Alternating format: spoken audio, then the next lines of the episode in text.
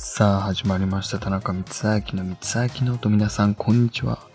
えー最近自炊率が75%を超えてきまして、まあ僕大体麻婆豆腐を作る時とかはその麻婆豆腐の素を使って作ることが多いんですけど、まあ、麻婆豆腐の素って何種類もあって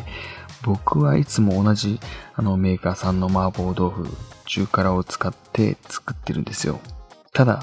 この間思い切って違う麻婆豆腐の素を、えー使ってみようと思って違うやつを買ってみたんですけどものすごい僕の好きな味で味自体も四川寄りの風味が強くてめちゃくちゃ美味しかったんですよ。辛さとか苦手な方も中に入っているあの調味料のスパイスで入れる量が自分で調節できるのでものすごい便利です。写真も Twitter の方にえ載せておくのでぜひえチェックしてみてください。それでは今日も早速やっていきましょう。どうぞ。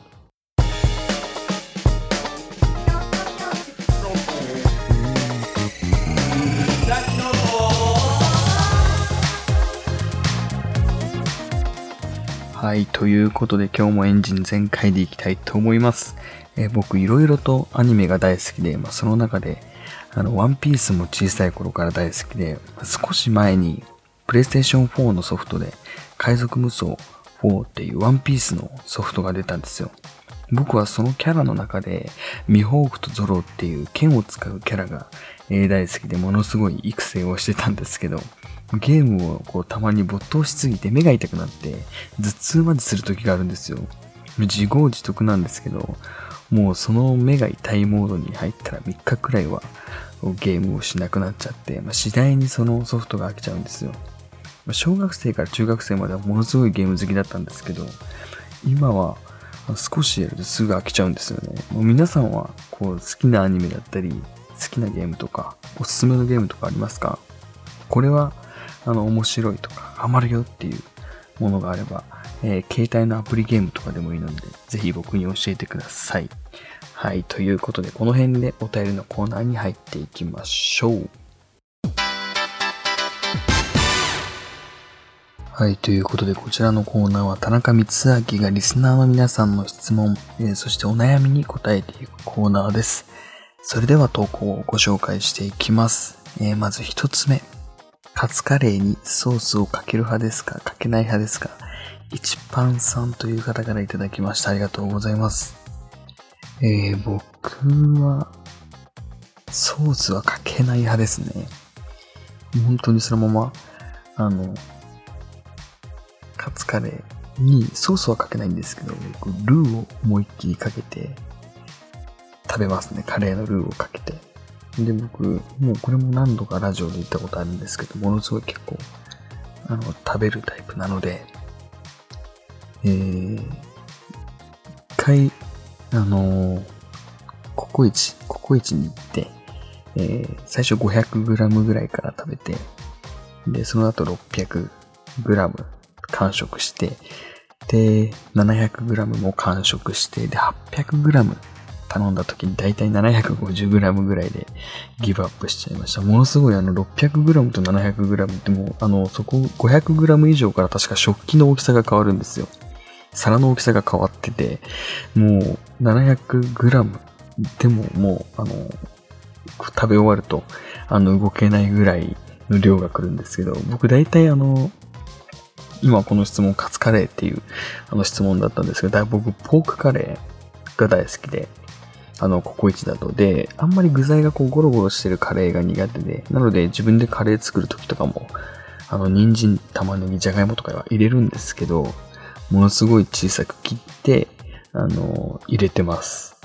その方がこうご飯とカレーのこうサイズっていうんですかね、ものすごいこう食べやすくて、あの、ものすごい進むので、そうやって食べてるんですよ。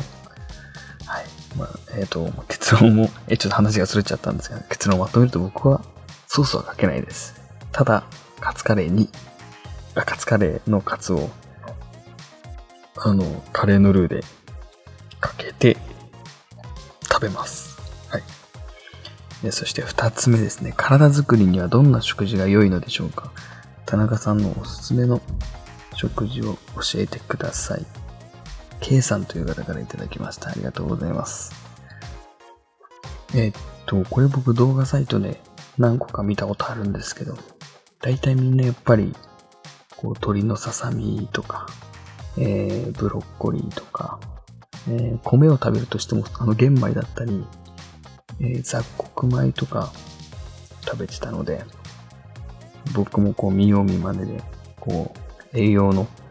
成分とか、いろいろ調べて、もう本当に見よう見まねなんですけど、えー、その、大体僕、その原料メニューじゃないです。か、体作りのメニューを作るときに、作り置きというか、あの、タッパで2、3食分ぐらい、えー、作り置きして、で、あの、出先というか、時の時とかを持って行って、それを食べるようにしてます。あと野菜ですね。最近スーパーとかでも、あの、もう、千切りにされた野菜ミックスサラ、ミックス野菜、ミックスサラダみたいなものを売ってるんで、え僕唯一千切りが苦手なんで、それを買って、え弁当に入れて食べてます。はい、そんな感じですかね。なんで本当におすすめは、ブロッコリーと鶏のささみです。あ、ちなみに、ブロッコリーって、あの、意外と、あの、雑穀米だったり、玄米だったり、進むので、あの、ぜひ一緒に食べてみてください。本当に。意外と、意外とっていうか本当美味しかったので。僕はあの、ブロッコリーに、青じそとかのドレッシングをかけて食べてます。はい。って感じですかね。そして三つ目ですね。以前コンビニでお弁当を温めてもらっているのを忘れてしまって受け取らずに帰ったことがあります。田中さんは忘れ物で、え？ってなるようなエピソードはありますか ?MT さんという方からいただきました。ありがとうございます。え、僕もそれこそ本当にその MT さんがあの体験したお弁当を温めてもらっているのを忘れて、えー、その時は店員さんが教えてくれたんですけど、本当に忘れそうになりますよね、あれ。あの、お弁当を温めている間に違うお客さんをそこを接客するときあるじゃないですか。こう、お弁当を温め終わるのを待ってる間に違うお客さんのこう会計をしてとか、そういうのでちょっと僕ももうなんか忘れちゃうんですよ。で、それこそ、あの、僕、一回携帯を、あの、置くん置くんですよ。レレジ台みたいな、レジの台の上に会計で財布を出すために一回携帯を置くんですけど、携帯を置いてそのまま帰ったりとか、あと一番、いや、あのー、まあ、やばかったんですけど、ちょっと助かった話があるんですけど、僕、Bluetooth っていう、こう、コードなしのイヤホンで音楽を聴いてるんですけど、あの、一回、2年前ぐらいかな、大阪に遊びに行くときに、Bluetooth の音楽を聴きながらトイレに一回、あの、駅の方で、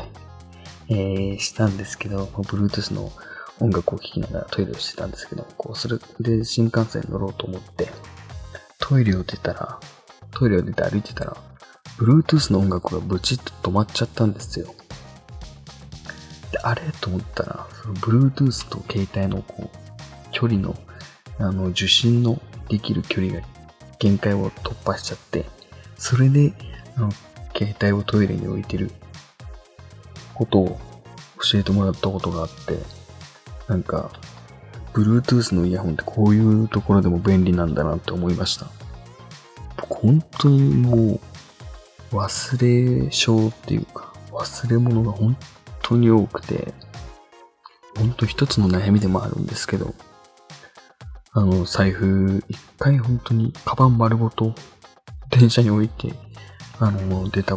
ことがあったんですけど、ものすごいパニックって、もう駅員さんにも話して、で、ホームを見に行って、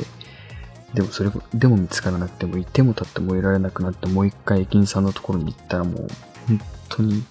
あの、神の子供みたいな、神様の子供みたいなもう神様がこう生み出してくれた人間みたいな善良の心を持った人が次の駅にすべて届けてくださってて、本当にその時は助かりましたね。もう、日本に生まれてよかったと思いました。大げさですけど、本当にその時はもう、ありがとう、日本人って思いましたね。僕も日本人なんですけど。はい。そして、えー、4つ目ですね。最近自炊疲れです。外で何か食べるとしたらどこへ行きますか ?YK さんという方からいただきました。ありがとうございます。えー、自炊疲れ、僕も最近自炊してるので、ちょっと気持ちわからなくもないんですけど、僕はもう、この三つ先の手で何回も行ってる大好きな僕のスタ丼を僕は食べに行きます。YK さんも、えー、スタ丼食べたことなかったら行ってみてください。意外と量多いので、小食の人だったら並盛りが多分あの、まあ、ちょうどいいかなと思います。僕はいつも飯増しを食べてるので、本当に美味しいです。スタ丼の、スタ丼食べてみてください。おすすめです。こんな感じでですね、えー、三つ秋ノートでは番組へのお便りをいろいろとこう募集させていただいてます。投稿方法は光秋ノート公式ホームページから投稿できますので皆さん公式ホームページをぜひチェックしてみてください。以上お便りのコーナーでした。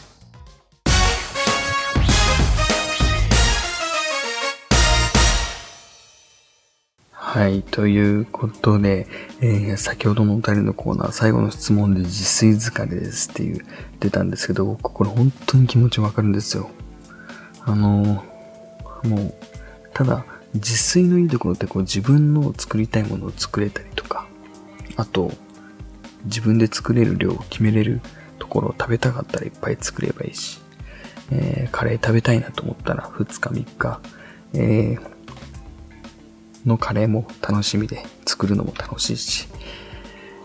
っていう風に、で、最後スタ丼、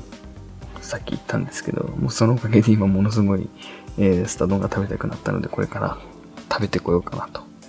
思ってます。はい。えー、そして最後に、えー、宣伝です。私、田中光明の SNS のフォロー、ぜひぜひ、えー、よろしくお願いします。Twitter、Instagram のリンクが公式ホームページにありますので、皆さんフォローよろしくお願いします。それではまた来週お会いしましょう。お相手は田中光明でした。